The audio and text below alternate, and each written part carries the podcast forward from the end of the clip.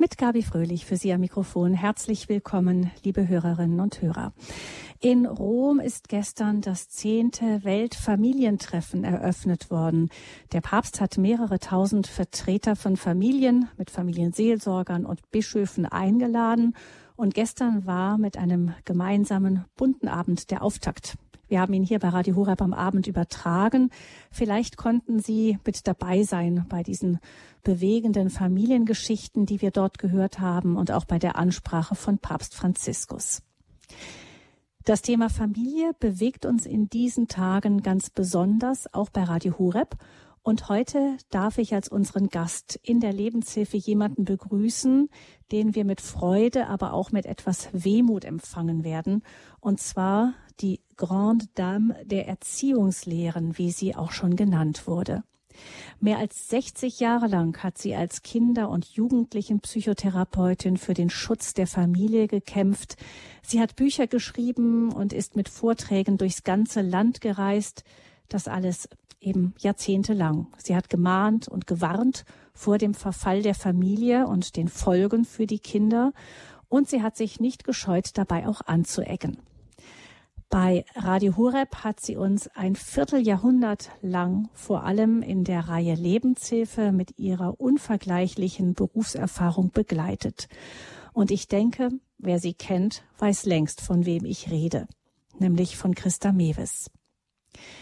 Christa Mewes ist mittlerweile stolze 97 Jahre alt und hat uns daher gebeten, dass auch wir sie nun in den Ruhestand entlassen. Heute ist also ihre Abschiedssendung, denn ohne eine solche Abschiedssendung wollten wir sie nicht gehen lassen. Und aus Uelzen im hohen Norden Deutschlands ist sie uns nun zugeschaltet. Herzlich willkommen, Christa Mewes. Guten Morgen, liebe Frau Fröhlich. Frau Mewes, Sie leben mittlerweile relativ zurückgezogen in einem wunderschönen Heidehäuschen, wie Sie mir gesagt haben, in Uelzen. Das ist südöstlich von Hamburg. Wie sieht denn jetzt Ihr Alltag so aus mit 97 Jahren? Ja, nun, ich bin ja nun schon seit äh, viele Jahren, seit 2003 bin ich schon Witwe und seitdem lebe ich in diesem Haus alleine. Allerdings ist hier der Sitz auch unseres Vereins Verantwortung für die Familie, in, mit dem ich dann immer noch wieder viel zu tun habe. In mein Alltag, nun, der fängt sehr geregelt an. Erstmal dadurch, dass ich so, so, so alt bin, das äh, hat ja ganz bestimmte Voraussetzungen.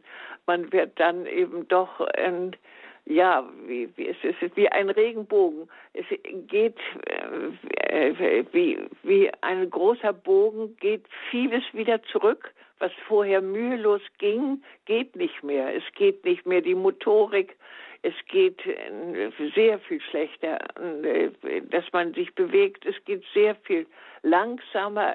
Die Denkprozesse sind auch langsamer. Es, es muss einfach darauf Rücksicht genommen werden, dass hier der Lebensbogen jetzt dabei ist, sich hinzusenken zum Tod hin. Man muss den Tod mit einbeziehen in seinen Alltag. Man muss versuchen, den nahen Tod jetzt mit zu empfinden, mitzudenken und darauf zuzugehen. Das ist das Erste.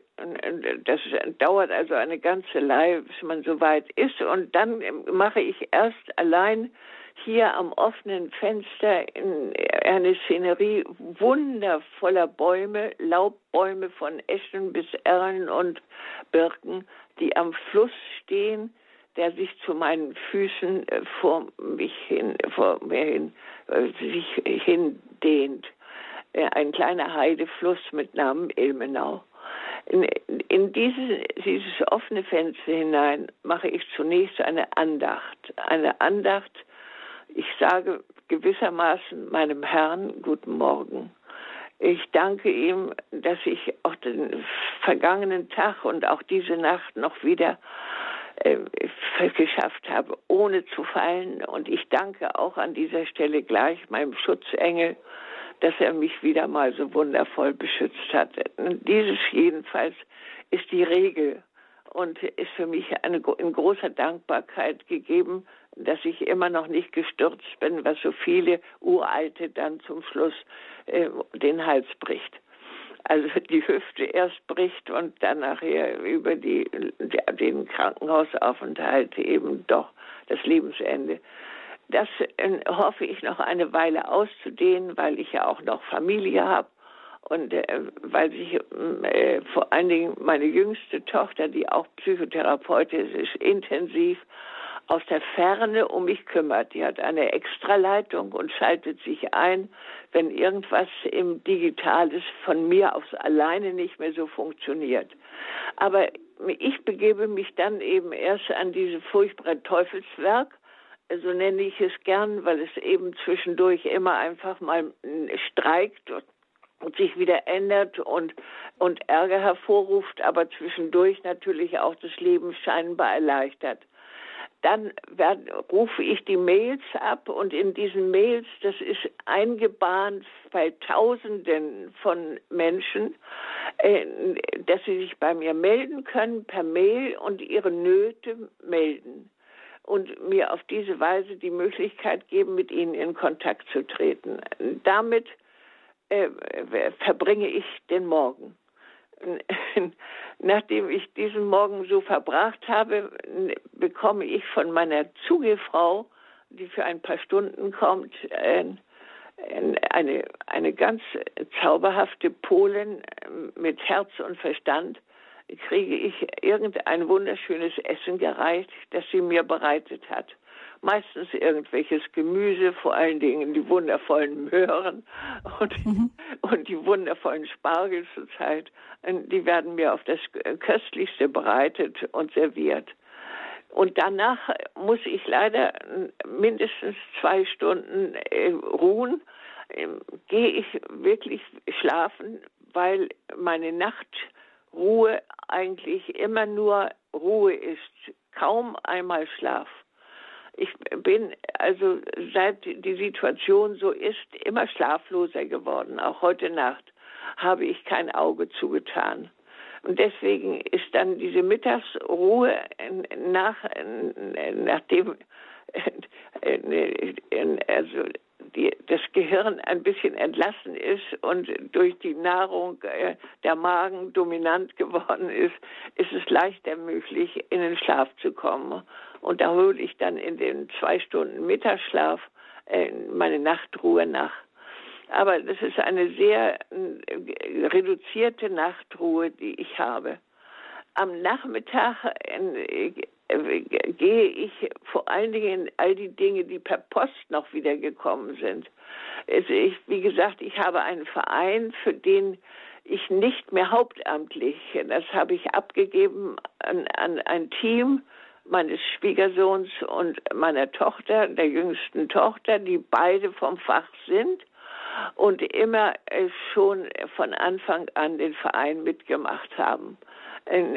Da, durch diese Vereinsarbeit entsteht am Nachmittag auch relativ viel natürlich auch gelegentliche Anrufe von Freunden. Ich habe noch einen sehr großen Freundeskreis, aber nicht mehr von Gleichaltrigen. Die sind fast alle tot. Alle. Ich mhm. habe keinen meiner herzlieben Freunde äh, aus äh, der gleiche, die gleichaltrig sind, die sind alle in der Kategorie meiner eigenen Töchter, die sind zwischen 70 und 80. Also die Enkel sind alle schon sehr groß und äh, die Enkel beschäftigen sich auch immer noch sehr gern mit Großmutter und rufen an, wenn sie Probleme haben oder wenn sie mich besuchen wollen oder gerade besucht haben oder irgendein besonderes mhm. Ereignis ist. Die Familie steht eben auch immer noch voll im Mittelpunkt meines Lebens. Mhm.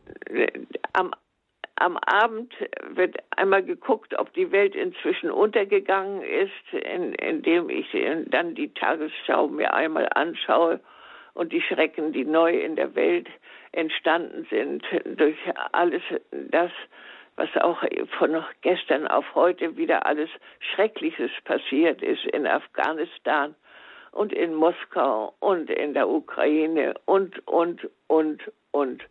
Das schaue ich mir an und versuche wieder davon freizukommen, habe aber danach fast immer, meist bis Mitternacht, irgendjemanden eingeladen, der seine Nöte mit mir am Telefon besprechen darf.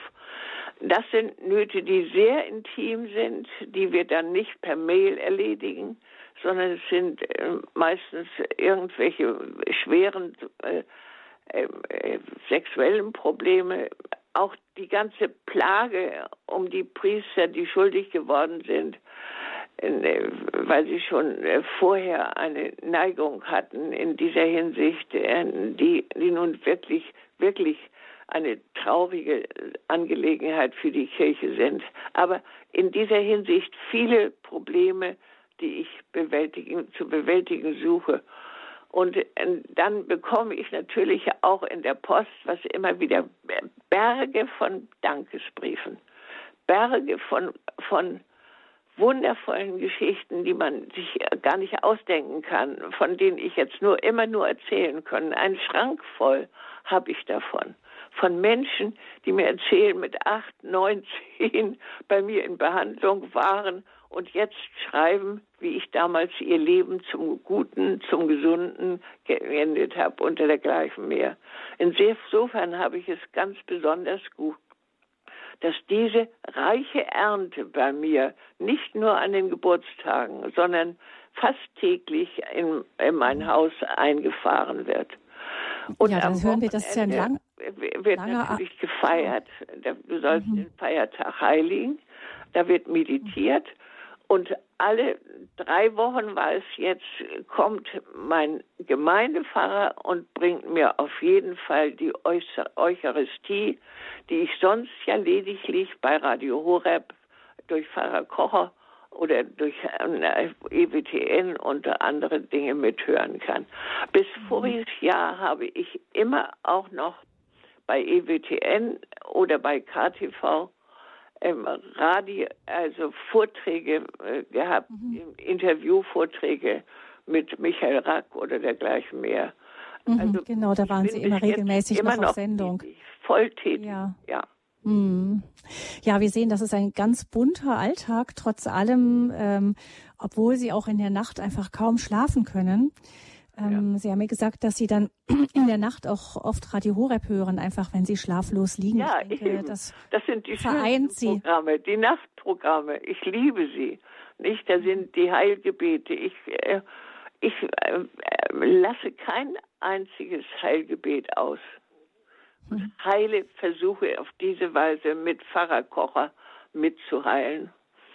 Also hm. mein, meine Heil Heilnotwendigkeit oder Heilausbildung mit hineinzugeben, mit meinen Gedanken.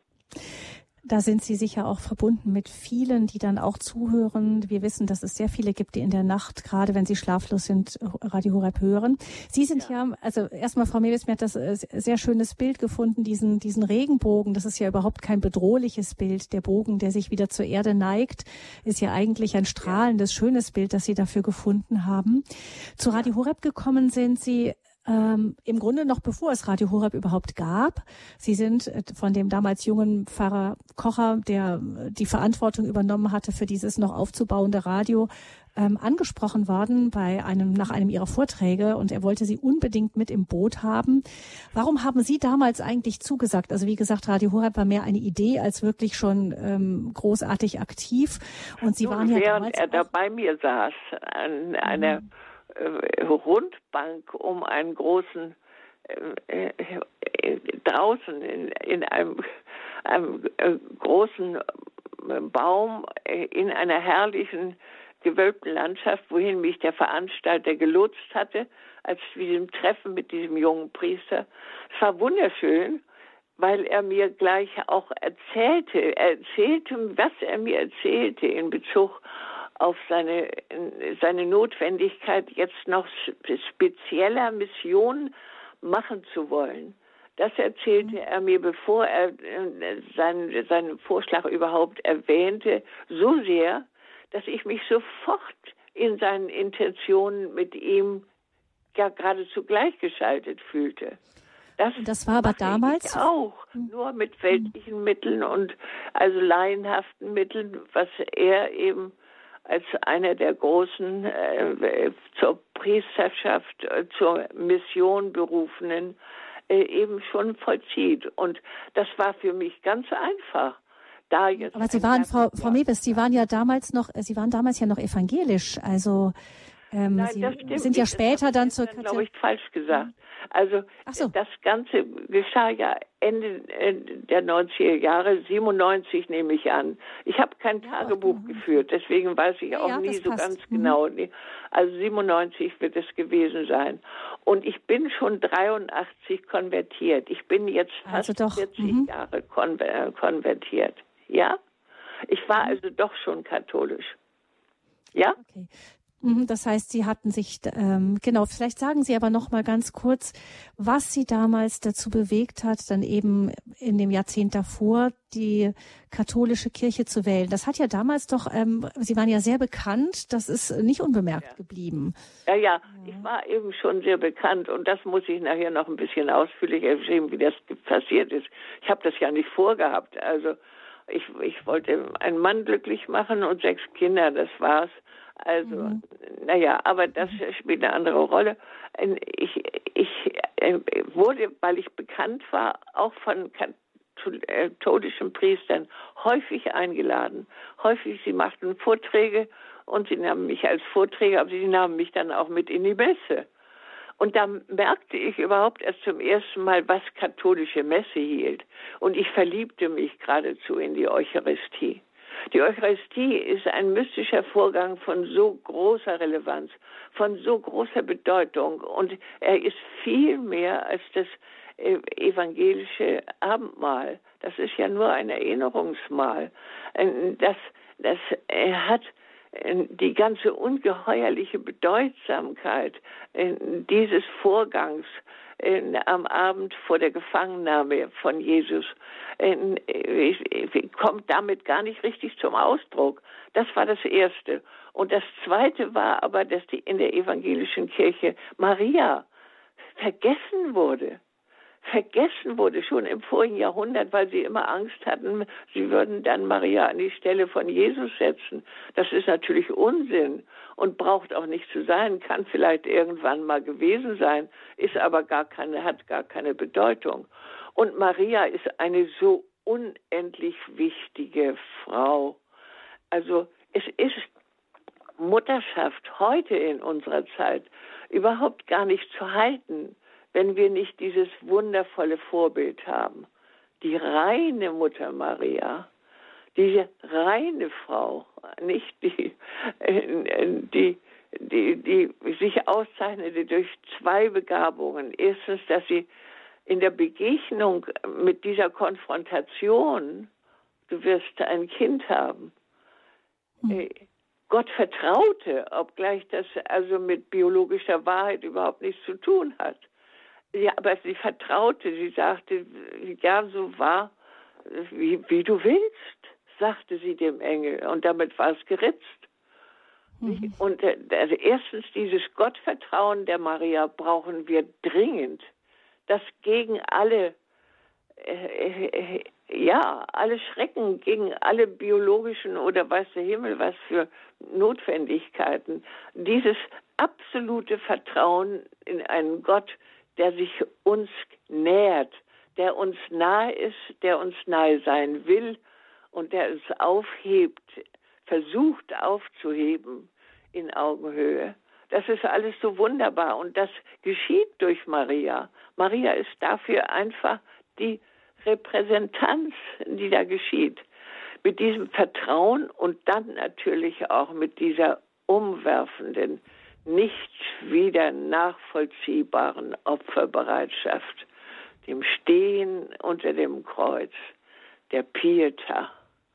Mhm. Da kann man Mebes, das heißt, auch nur emporranken und sich trösten, mhm. wenn einem selbst großes Unglück passiert.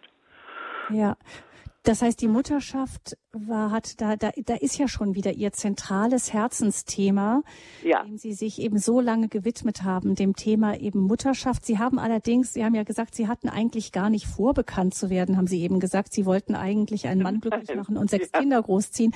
Es kam dann anders. Sie haben sehr jung eigentlich geheiratet, mit 21 schon ja. und haben sich dann tatsächlich ein, auch jahrelang. Ein Jahr nach Kriegsende. Mhm. Und haben sich Mann dann tatsächlich gelernt und ich habe mich für, für, alle Zeiten in ihn verliebt. Hm. Sie haben eine sehr glückliche Ehe geführt. In Hamburg, ja. ja. In, hm. in Kiel, zunächst in Kiel. Zunächst äh, war er in der Universitätsklinik. Mhm. Sie haben dann sich ja jahrelang, Frau Mewes, der Familie wirklich gewidmet, sind dann aber dennoch später dann sehr erfolgreich geworden im Beruf. Das heißt, also da räumen wir vielleicht gleich mit einem Vorurteil auf. Sie sind, äh, für Sie ist Frau sein, Mutter sein und Beruf nicht an sich ein Widerspruch. Nein, nein, von Anfang an nicht. Schon beim Abitur. Wir, als wir Abitur machten, wir zwölf Mädchen, von denen auch äh, eine ganze Reihe durch die Bombenangriffe in Neumünster umgekommen sind. Die liebsten Freundinnen habe ich verloren. Also äh, es war klar, dass wir Abitur machten, um alle schon einen Beruf zu haben für traurige Zeiten. Die Familie sollte zwar den Mittelpunkt bilden, aber für traurige Zeiten, das war äh, der, der Anspruch unserer Eltern die uns da in die Welt schickten, sollten wir auf jeden Fall eine Zusatzsicherung durch eine Erwerbstätigkeit bekommen. Das war meistens Pädagogik, natürlich. Es war naheliegend, aber natürlich auch andere Berufe.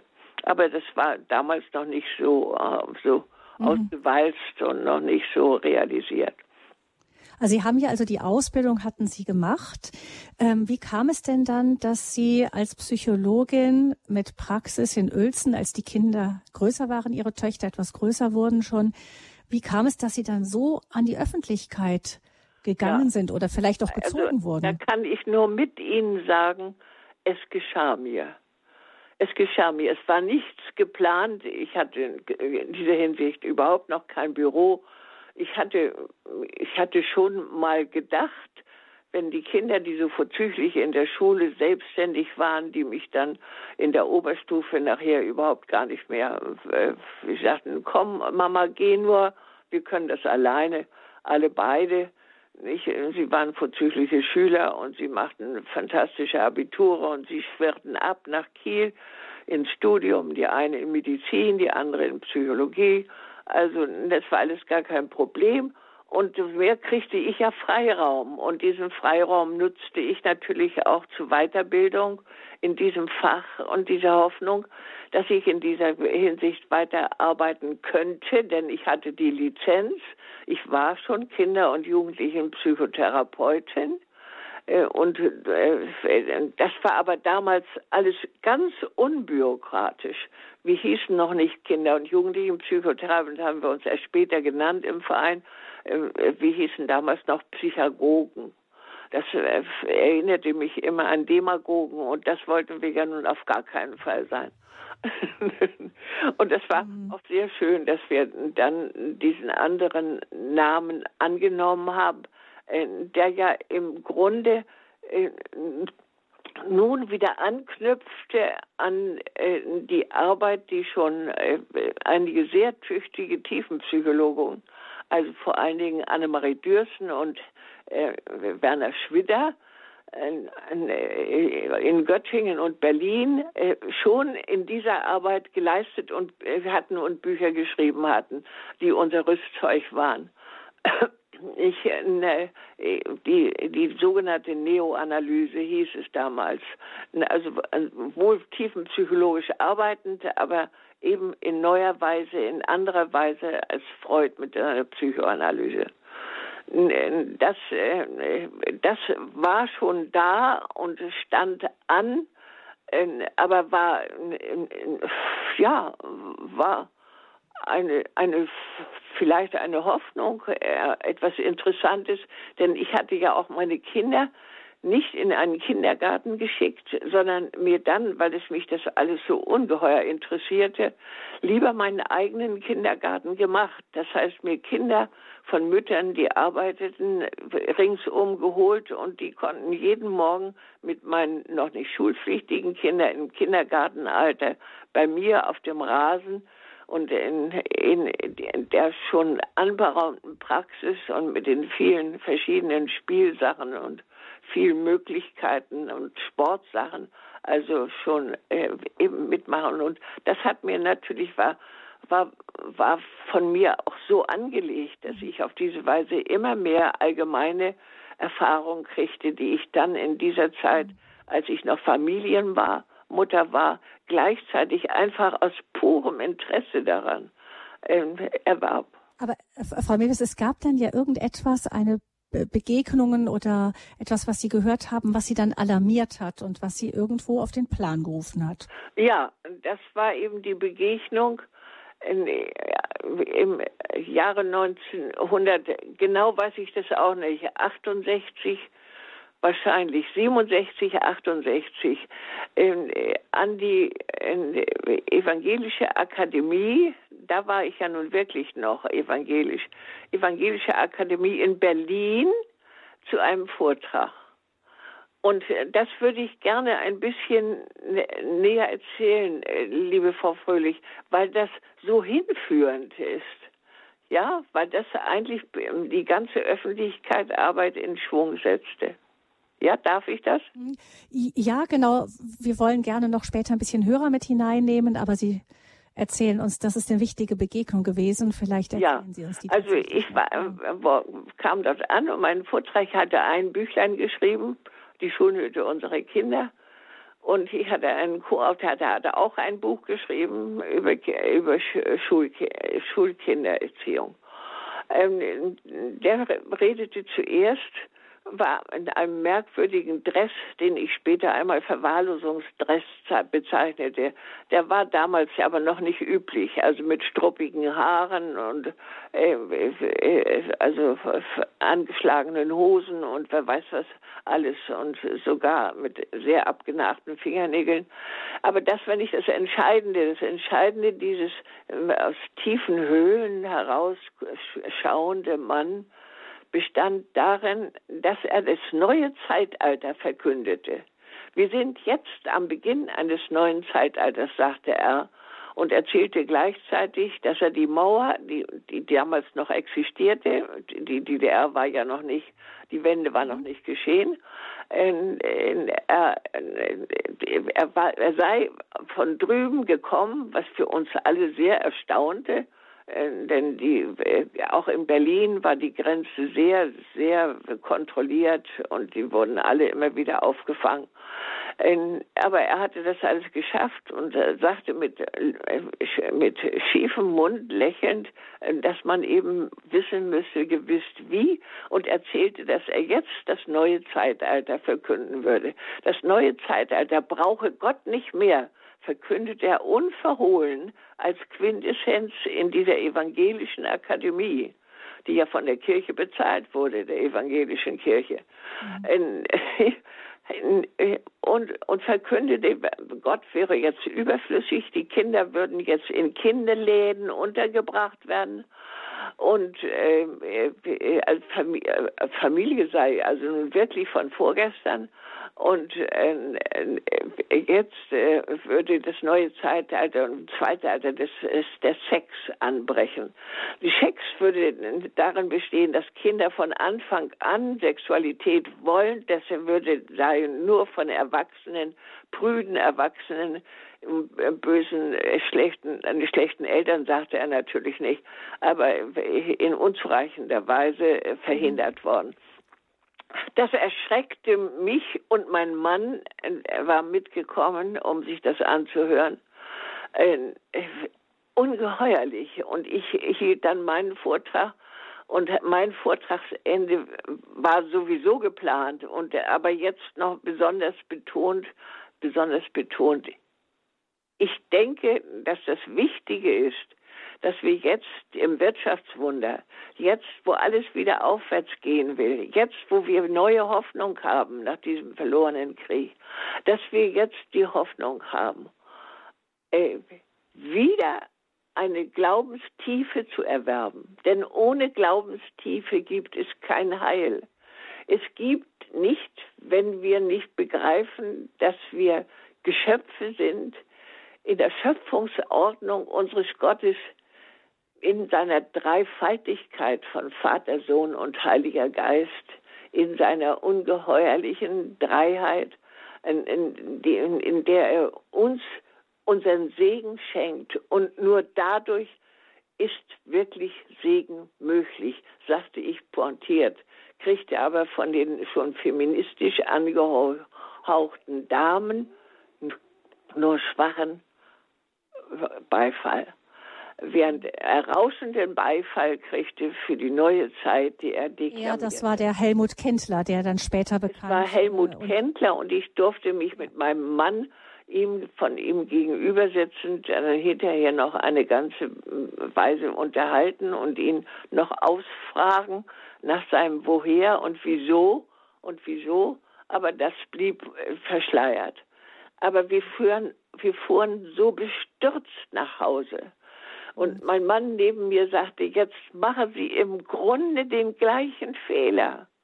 Wenn dieser Mann jetzt, dann ist das Gegrummel äh, der äh, sogenannten Studentenrevolte war ja schon begonnen, hatte schon begonnen, die äh, Universitätsprofessoren von ihren Kathedern zu schmeißen. Nicht, also, und äh, das begann und er sagte, das ist furchtbar, wenn in dieses weiter jetzt weitergeht. Und es ergab sich dann, dass die Kendlerschen Theorien, das war ja, waren ja Theorien, das waren Ideologien, die hatten mit der Wirklichkeit, die ich ja auch, die wir beide, mein Mann und ich, er war eine sehr, aus der Augenärztlichen auch eine neurologische Ausbildung, äh, die wir auf der Universität erfahren hatten, äh, überhaupt nicht übereinstimmte. Und die, ihn so entsetzte mein Mann, dass er sagte, du musst das schreiben du musst jetzt dieses Buch leben, lesen von Kendler. Ich habe es gleich gekauft. Du musst das schreiben und du musst es in die Welt rufen. Vielleicht ist es dann noch, dass man es ändern kann. Äh, du hast, hast dazu die Vorerfahrungen in der, durch die, deine Praxis, äh, die haben wir jetzt schon. Und äh, ich helfe dir, soweit ich kann. Ja, das war mein Frau, Ansatz. Frau Mewes, das war ja, äh, ich meine, Kendler ist ja jetzt später, viel später nochmal in die Schlagzeilen geraten, weil er herauskam, dass er zu dieser Zeit schon schwer erziehbare Jugendliche gezielt bei Pädophilen unterbrachte und das ja. Experiment dann auch noch als vollen Erfolg bezeichnet hat. Das ist so ein ähm, Schatten, der auch über der Partei der Grünen liegt, den ja. man sich sehr ungerne anschaut. Aber das nur in Klammern. Also das heißt, Sie haben damals schon gleich geahnt, wohin das führen würde und dass diese ähm, die Leidtragen dieser Auflösung der Familie, auch des Glaubens, das haben Sie in einem ja, Zusammenhang gesehen. Ja, weil ich eben diese Erfahrungen bereits in der mhm. Praxis gemacht hatte und mhm. eben auch im Schrifttum, entsprechenden Schrifttum, auch wissenschaftlichen Schrifttum bestätigt wurde. Mhm. Nämlich die Tatsache, dass am ehesten in der, bei den leiblichen Eltern die Kinder gesund aufwachsen. Mm. Ja, das sind ja, das ist ja viele Stichworte sind da gefallen. Genau. Erstens, also das, was ja nun abgeschafft werden sollte. Und zweitens, dass, dass wir uns nicht anmaßen können, an den großen Naturbereichen zu drehen, wie man es tut, wenn man also die Sexualität ist zweitmächtigste Antrieb für Tiere und Menschen also diesen Antrieb manipuliert und für sich ideologisch missbraucht. Denn es war von vornherein ein Missbrauch. Wir wussten damals schon, als Mann und als Frau schuf er, sie war richtig, nicht Gender ist richtig.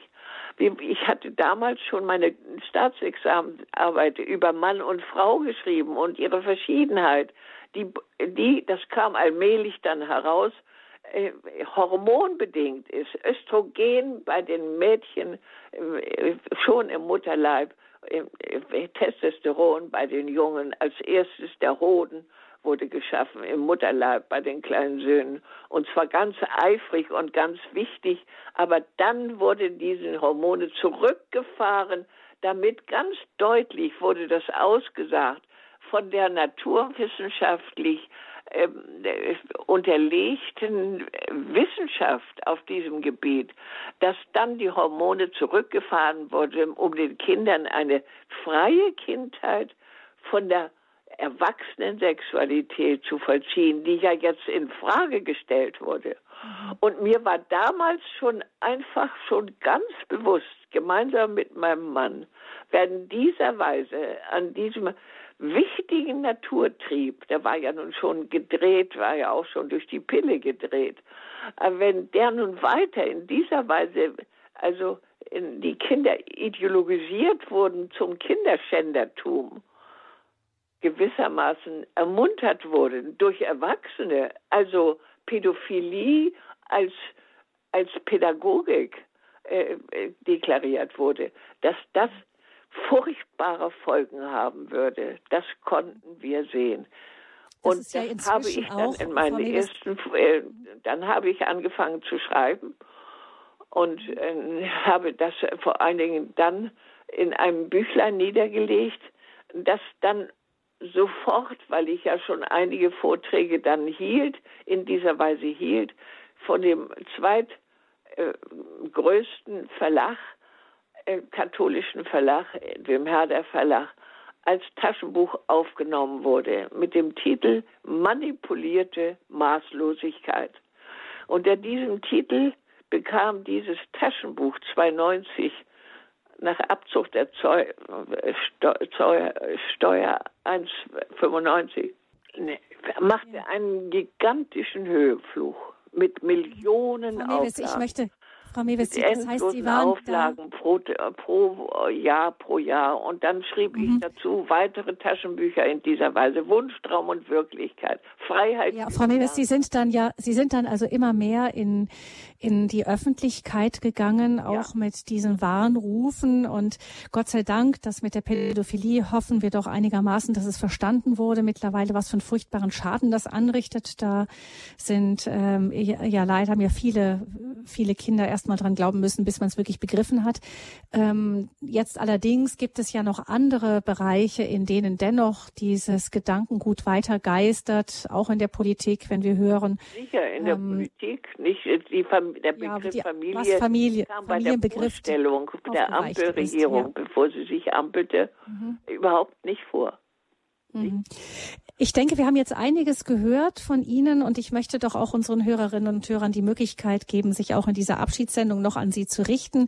Deshalb jetzt eine Musik und gerne gleich die Hörernummer für alle diejenigen, die vielleicht auch sagen können, wie Sie Christa Mewis äh, vielleicht schon von früh an geprägt hat. Ich kann sagen, meine Mutter hatte ihre Bücher auch in der Hand, also ein Stück weit bin ich auch schon von Ihnen mitgeprägt worden, Frau Mewis.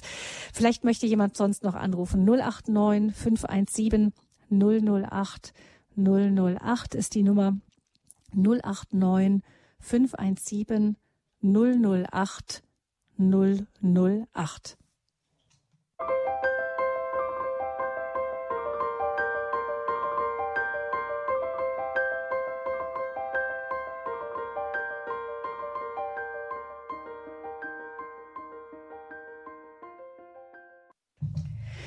Sie hören die Lebenshilfe bei Radio Horeb heute mit der Abschiedssendung von Christa Mewes Ein Leben im Einsatz für die Familie ist unser Thema. Ich habe gerade von der Technik mitgeteilt bekommen, dass es irgendein Problem gibt mit der Hörerleitung. Vielleicht versuchen Sie es zwischendurch immer wieder mal. Ähm, in München ist man dabei. Doch jetzt sehe ich, offensichtlich sind die Leitungen jetzt aktiv und es kommen auch Anrufe hinein. 089 517 008 008 ist die Nummer, falls Sie es schon probiert haben und nochmal versuchen möchten. Frau Mewes, Sie haben uns so Ihren Werdegang erzählt. Wir kennen ja alle, ich denke, die wir Ihre Sendungen verfolgen, einfach das, was Sie uns ähm, immer wieder versucht haben mitzugeben. Eben die Bedeutung der Mutterschaft haben wir schon angerissen, die Bedeutung der Familie, des Familienlebens, einfach fester Strukturen, Mutter, Vater für die Kinder, anhand derer sie sich orientieren können. Sie haben immer wieder betont, wie wichtig es ist, dass diese Stabilität für Kinder und Heranwachsende da ist, damit sie einfach äh, sich gesund entwickeln können und als gefestigte Persönlichkeiten in die Welt entlassen werden können. Jetzt sehen Sie, Sie haben das immer wieder, man möchte schon sagen, gepredigt. Sie sehen aber, dass ähm, in gerade auch in der Politik, aber überhaupt im Zeitgeist oft eben etwas ganz anderes propagiert wird. Unter anderem zum Beispiel der Satz über Familie von dem früheren Bundeskanzler Gerhard Schröder, der sagte eben Familie ist da, wo Kinder sind. Das klingt natürlich sehr schön, eben gerade für diejenigen, die vielleicht in zerrütteten Familien wohnen, leben, ähm, dass man da der Staat sagt, ich wende euch zu, das ist für uns schon Familie. Man führt sich dann vielleicht, wenn man betroffen ist, nicht benachteiligt. Dann gibt es den Satz unseres amtierenden Bundeskanzlers, der die Lufthoheit über die Kinderbetten für den Staat reklamiert hat. Ähm, wenn Sie all das hören, wo, wo sehen Sie uns denn hindriften? Ja, nun ja, das ist eben die ganz große Not, weil dort eine riesige Ideologisierung, denn zum Beispiel Schröder, dieser Putin-Freund, der hat, der damals Kanzler war, mit dem das ja alles losging, nicht, der hat mit dieser äh, Rede, also äh, Familie ist da, wo Kinder, das war für ihn eine Provokation. Familie ist nicht eine Sache von äh, Eltern mit ihren Kindern, mit dem, mit den Großeltern und dem Clan. Nicht in dieser Weise privatisiert, sondern, und das wurde eben unterlegt von seinem äh, äh, SPD-Freund äh, äh, äh Schröder, nein, Scholz, Olaf Scholz, indem er sagte, nicht, äh, also Sie haben es eben zitiert. Die, die Lufthoheit, der Staat sollte die Lufthoheit über die Kinderbetten. Ja, die, die Lufthoheit über den Kinderbetten heißt, wir wollen, wir der Staat sollen die Kinder haben. Und das ist ja oft genug versucht worden im, im Kommunismus. Bei Ceausescu, der hat die Kinder sogar direkt weggenommen und sie sind in Massen gestorben. Denn dieses, liebe Frau Schöler, haben wir, äh, äh, Frau Fröhling, haben wir noch nicht erwähnt. Äh, ich habe, während ich nun arbeitete, ähm, auch als Kinder- und Jugendlichenpsychotherapeuten und dabei lauschte und lauschte, wie, wie das alles lief, ob das alles stimmte, was ich, äh, was ich, was ich, äh, was bei mir ausgebildet war und das alles sondierte. Da habe ich natürlich auch immer weiter wissenschaftlich mich orientiert, wie die Wissenschaft ging und sehr unterstützt auch wieder von meinem neurologisch versierten Mann. Und dann ergab sich eben dieses, was noch von ganz großer Gewichtigkeit wurde. Und jetzt fand die Neurologie, die Hirnforschung heraus, dass während der Schwangerschaft dieses riesige Areal von Zellen im Gehirn entsteht, wartend gewissermaßen, wartend, dass jetzt die Geburt erfolgt und nach der Geburt jetzt die Eindrücke der Umwelt sich als sogenannte Synapsen einschalten in diese Zellen, in die einzelnen Zellen, die einzelnen Lebenserfahrungen, die das Kind macht. Und die Lebenserfahrungen, die das Kind macht, sind obligatorische Lebenserfahrungen, nicht einfach irgendwelche mhm. mit einem riesigen Areal von Freiheit. Nein, hier sind Entfaltungsbedingungen. Hier sind Dinge, die das Kind glücklich machen, die das Kind ausgeglichen machen, die es zufrieden machen, die es easygoing, äh, ein easygoing Kleinkind und erst recht ein, ein gut leistendes Schulkind werden lässt. Das sind Erfahrungen, die das Kind durch die Nähe zur Mutter macht. Durch die Nähe zur Mutter ist obligatorisch die ist nicht irgendwie, dass man aus- und einschalten kann oder durch Kitas ersetzen kann mit vielen, vielen wechselnden Bezugspersonen, von denen ja, die, die Kinder mit ja einem Jahr das ungeschriebene mhm. Gesetz zurzeit äh, äh, ja. denkt, dass die Kinder sich einfach ganz schnell daran gewöhnen. Tun sie ja, nicht. Das ist hauptsächlich professionelle Hilfe braucht, aber es geht um die, die, die Bindungs... den Spinat ins Gesicht und wenden sich ab von der Mutter und machen, machen furchtbar viel Krakel. Und mit dem ich jetzt zu tun habe, weil sie in dieser Stelle einfach manipuliert worden sind. Manipuliert von einer ideologischen Meinung, dass das Kind dann die besseren Schulleistungen bekommen würde, die besseren Entwicklung bekommen würde, wenn sie äh, in eine Kita gesetzt würde mit einem Jahr. Das ist schon wie ein ungeschriebenes Gesetz und es ist ungeheuer verhängnisvoll. Und deswegen, ja, Frau Mewes, wir können da vielleicht an der Stelle auch schon sagen, dass inzwischen so wie bei eben diesem Missbrauch von Kindern durch Frühsexualisierung äh, inzwischen klar geworden ist, auch wissenschaftlich, wie schädlich das ist, dass inzwischen es auch Bindungslehre gibt und andere psychologische ja. Strömungen, die ja. da auch schon anfangen jetzt, zu warnen vor dieser klar. Leitung. Frau, Frau Mewes, vielleicht möchte ich würde gerne an dieser Stelle unseren ersten Hörer mit hineinnehmen. Es ist Herr Meier, der uns aus Bergen oder ja, ja, wo ist der Ort? Ja, Bergen anruft herzlich willkommen. Ja, grüß Gott, grüß Gott zusammen. Ja, ich wollte nur sagen, ähm, also Frau Mewes, erstmal ganz großes Lob. Äh, was Sie alles geleistet haben in den ganzen Jahren mit Ihren Vorträgen, das war ja fantastisch. Gell? Also es war ja so auch ergreifend, auch von der psychologischen äh, Vor, also von den Vorträgen, die Sie gehalten haben in Radio Horeb oder auch in äh, ähm, praktisch im KTV. Ne? Ich bin selber katholisch, überzeugt, überzeugter Christ und möchte es auch leben jeden Tag miteinander und füreinander. Ah, ja. Meine Frage, ja, und meine Frage ist, äh, wo soll das Ganze noch hinführen? Gell? Ich meine, äh, die Kinder, äh, wie schön das Leben ist, sieht man an Kindern, wie sie fragen, was sie sagen und wie sie sich bewegen. Gell? Und das verbaut man, wie Sie gerade vorgetragen haben, durch die Manipulation. Ja. Und wo, wo soll das Ganze noch hingehen? Gell? Und ja. ich glaube, ich glaube, da greift irgendwann mal der Herr ein.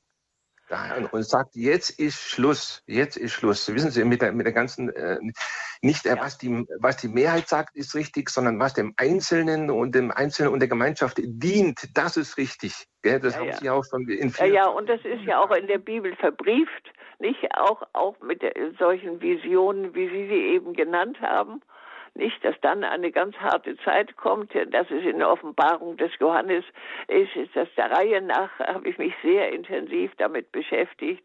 Nicht wie dann also diese Visionen in der Bibel bei, äh, bei Matthäus, äh, äh, äh, genauso wie bei Lukas vor allen Dingen sind diese Visionen dargestellt mit den sehr schlimmen Zeiten. Im Grunde lieber freundlicher Hörer, die Sie mich so liebevoll äh, äh, betrachten, äh, ist das eigentlich schon in der Genesis ausgesagt.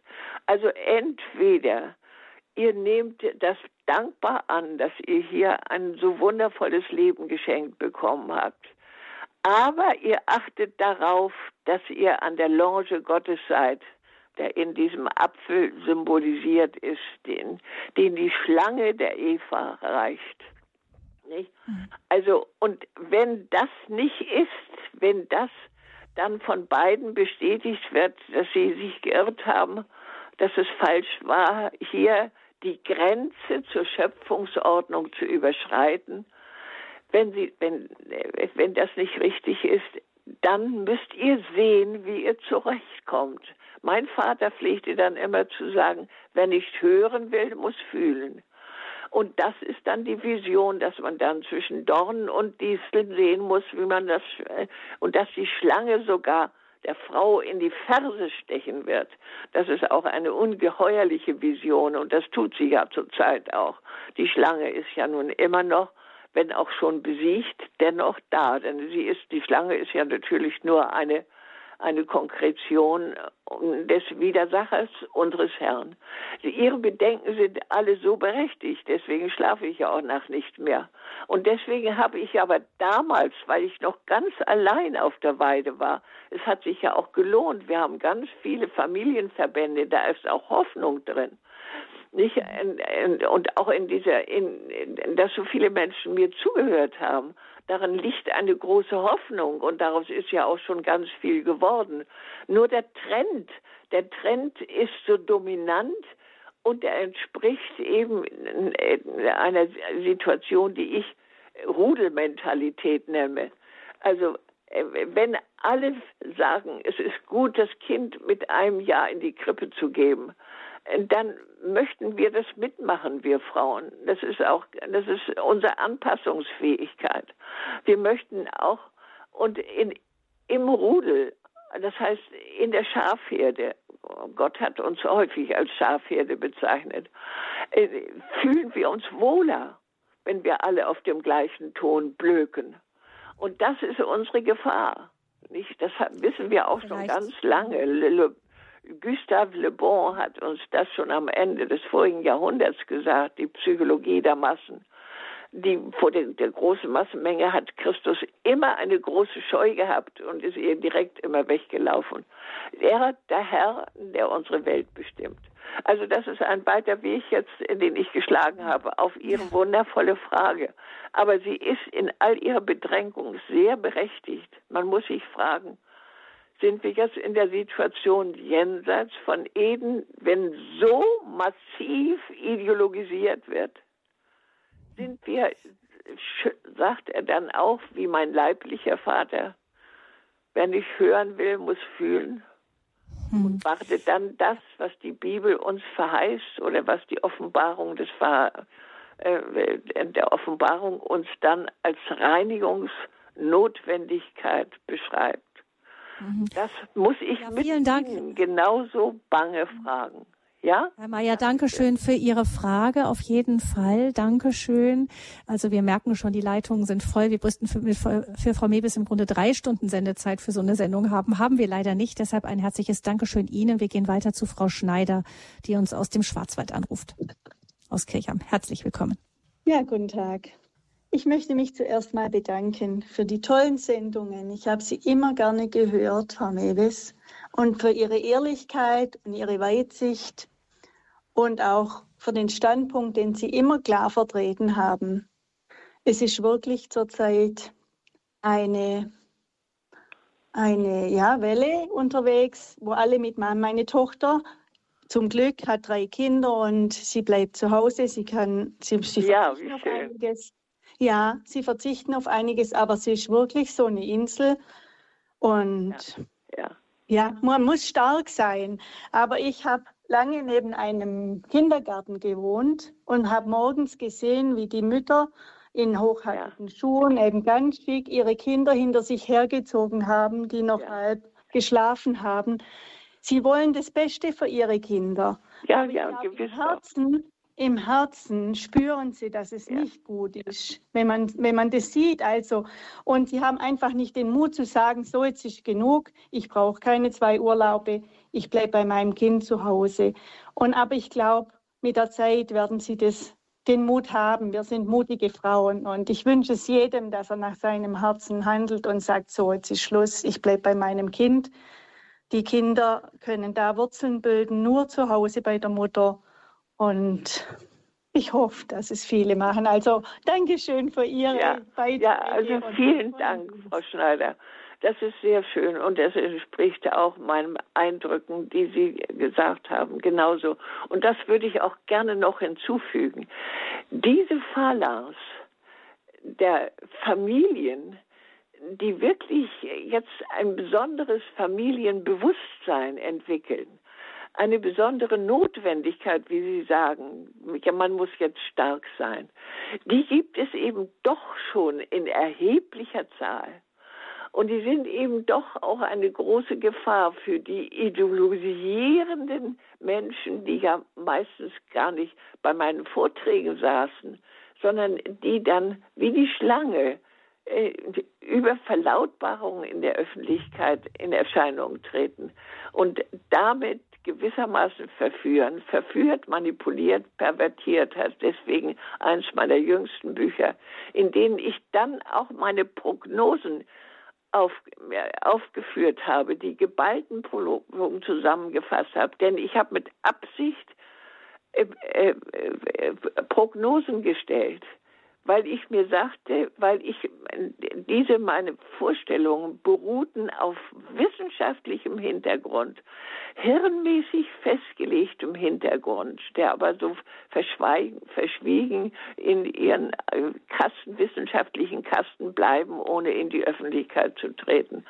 Aber diese, diese Frauen, diese Männer, die sind auch schon in erheblicher Zahl vorhanden und mhm. bilden interessante, das habe ich auch, ähm, äh, also das ist meine ganz große Freude, meine ganz große Hoffnung, dass da eben doch Hoffnung ist, dass der Gott, wie er damals Noah sah, jetzt sieht, nein, ich kann die Menschen jetzt nicht, weil sie so verderbt sind, auch wirklich vernichten. Ich kann es nicht. Da ist eine Noah-Familie. Und diese Noah-Familie, diese, die für viele, viele Noah-Familien heute steht, die gibt es eben schon. Und darauf müssen wir hoffen. Und dafür dürfen wir beten, dürfen wir mit unserem Pfarrer Krocher Nacht für Nacht auf das Wunderbarste äh, äh beten für die Heilung äh, der, der Kranken. Denn sie werden sonst krank. Die Kinder werden krank, wenn sie diese Grundbedingungen des Anfangs nicht haben. Und deswegen ist die frühe Kindheit von außerordentlicher Wichtigkeit und das Durchhalten der Mutter. Und damit natürlich brauchen wir eine andere Politik. Politik Frau Mewes, das ist vielleicht ja dann auch eine ähm, eine, ein Trost, dass wenn wir Sie gerade, Sie haben die Bibel zitiert, ist es ja so, dass Gott immer mit wenigen geht, ähm, die in einen großen Widerspruch genau. gehen. Das ist ja ein biblisches Kontinuum. Weshalb wundern wir uns eigentlich, dass es bei uns nicht anders ist, könnte man ja, ja genau. auch sagen. Ja, Frau Schneider, danke schön für Ihren, für Ihren Beitrag. Dann hören wir aus Bad Kissingen Frau Graf. Guten Morgen. Guten Morgen Ihnen beiden. Ich bin jetzt ein bisschen später gekommen, ich war einkaufen und weiß nicht, warum die Frau Mewes aufhört. Wenn sie wüsste, was sie für einen wert, wertvollen Beitrag für die Menschheit leistet.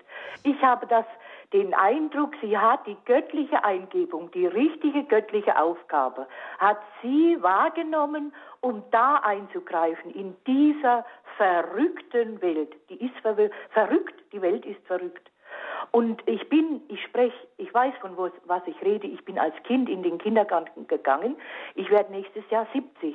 Und dann hat das kleine Kind die Bezugsperson nicht mehr. Und dann wird das Kind gezielt manipuliert. Und ja. das ist so schlimm für ja. die Psyche.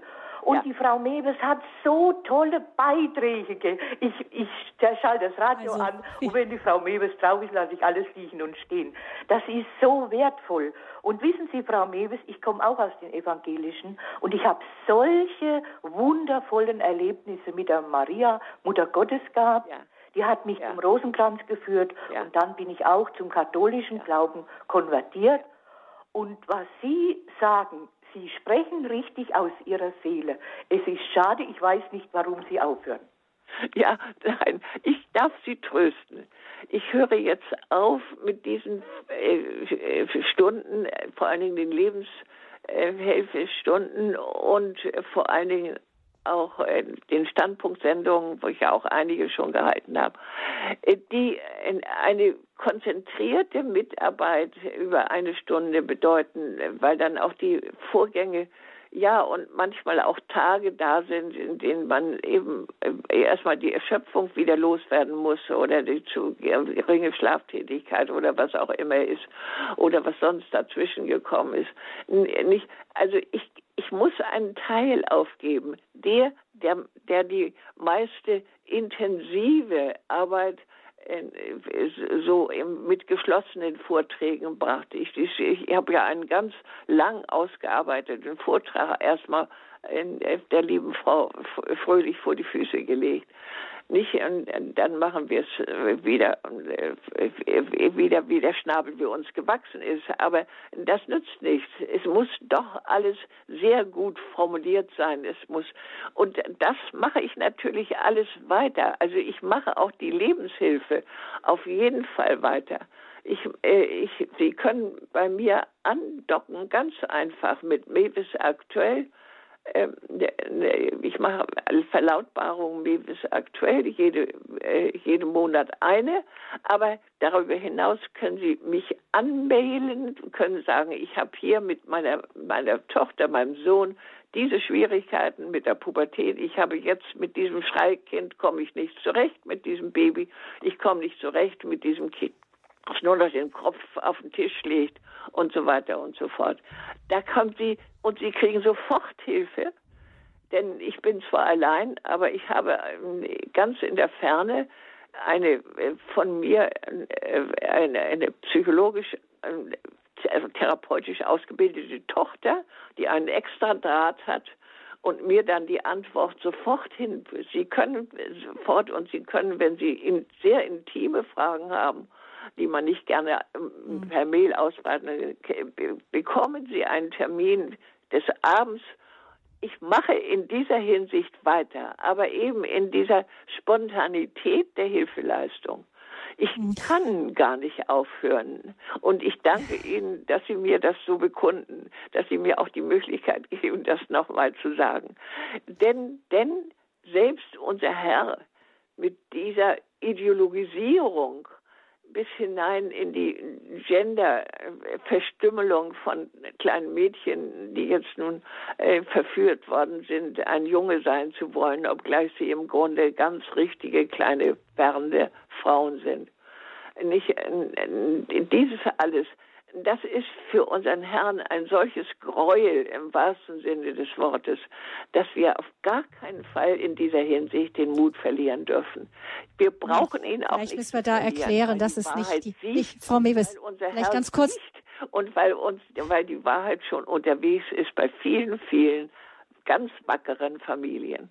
Mhm. Frau Mewes, vielleicht ganz kurz zur Erklärung. Nicht die Menschen sind dem Herrn ein Gräuel, nicht? Das äh, wird gerne dann in die Richtung missverstanden, sondern dass die, der Herr sieht, dass die Entwicklung nicht in der, in die Richtung geht, die er in den Menschen hineingelegt hat. Ich denke auch, ja persönlich, dass ja, das immer wieder auch, dass das auch nicht zerstörbar ist. Im Kern ist der Mensch ja. äh, so angelegt, wie er angelegt ist. Das wird nicht komplett zerstört genau. werden können, hoffe und vermute ich. Genau. Frau Mewes, wir müssen an dieser Stelle leider uns jetzt wirklich von Ihnen von der Live-Sendung her, hier von den Live-Sendungen mit Ihnen verabschieden. Leider äh, konnten gar nicht mehr alle rannehmen, die gerne sich noch gemeldet haben. Danke, dass Sie auch schon darauf hingewiesen haben, dass Sie auch weiterhin erreichbar sind. Der Hörerservice Service hat die Kontaktdaten von Frau Mewes unter 08328 921 110 ähm, erfahren Sie der, unter der Hörerservice-Nummer erfahren Sie auch die Kontaktdaten, die E-Mail-Adresse von Frau Mewes. 08328 921 110 null. Also wie gesagt, da können Sie die E-Mail-Adresse von Frau Mewes erfragen. Sie werden natürlich auch weiterhin bei uns zu hören sein. Es wird immer wieder Wiederholungen geben, auch ja. von alten Sendungen von Ihnen, nachdem das, was Sie sagen, ja im Wesenskern immer um dieselben Themen gekreist hat. Sie haben ja immer mehr noch wissenschaftliche neue Erkenntnisse eingeflochten, aber ja. der Wesenskern ist ja derjenige. Das heißt, wir werden immer wieder an das erinnern, was Sie in diesen 25 Jahren auch schon bei uns alles gesagt haben. Vielen, vielen herzlichen Dank, Frau Mewes. Wir wünschen Ihnen, denke ich, alle von Herzen wirklich Gottes Segen. Wir haben die Dankbarkeit der Hörer gespürt, die sich gemeldet haben für ihr Leben im Einsatz für ja, die Familie. Mhm. Ganz herzlichen Dank, äh, Frau Fröhling, für Ihre verständnisvolle Moderation. Ich habe jetzt eigentlich noch ein Gedicht. Ja für, für ich denke, meine wir Hörer. überziehen jetzt die Zeit, aber das dürfen Sie ausnahmsweise tun, damit wir dieses Gedicht noch hören dürfen. Ja, also dieses Gedichtchen heißt, geliebte Hörerfamilie mein, Abschied will nun genommen sein. Ein Band hat uns hindurchgetragen, durch heiliger Priester schöne, wahre Aussagen. Oh, dass der Heilige Geist des Heiligen Geistes Leiter, euch stark und fest zum Ziel bringen weiter. Meinen Hörern sage ich mit Herzlichkeit Dank für die sinnvolle, fruchtbare Zeit. Ja, das ist mein Gedichtchen. Äh, Vielen herzlichen Dank, Hörer. Frau Mewes. Danke, danke. Wir sind Ihnen wirklich ganz, von ganzem Herzen zu Dank verpflichtet für all Ihre Unterstützung, Ihre vielen, vielen Beiträge. Danke auch für Ihr ganzes Lebenswerk. Gabi Fröhlich verabschiedet sich und äh, ja, Frau Mewes, wir bleiben ganz fest verbunden. Auf Wiederhören. Dankeschön. Dankeschön.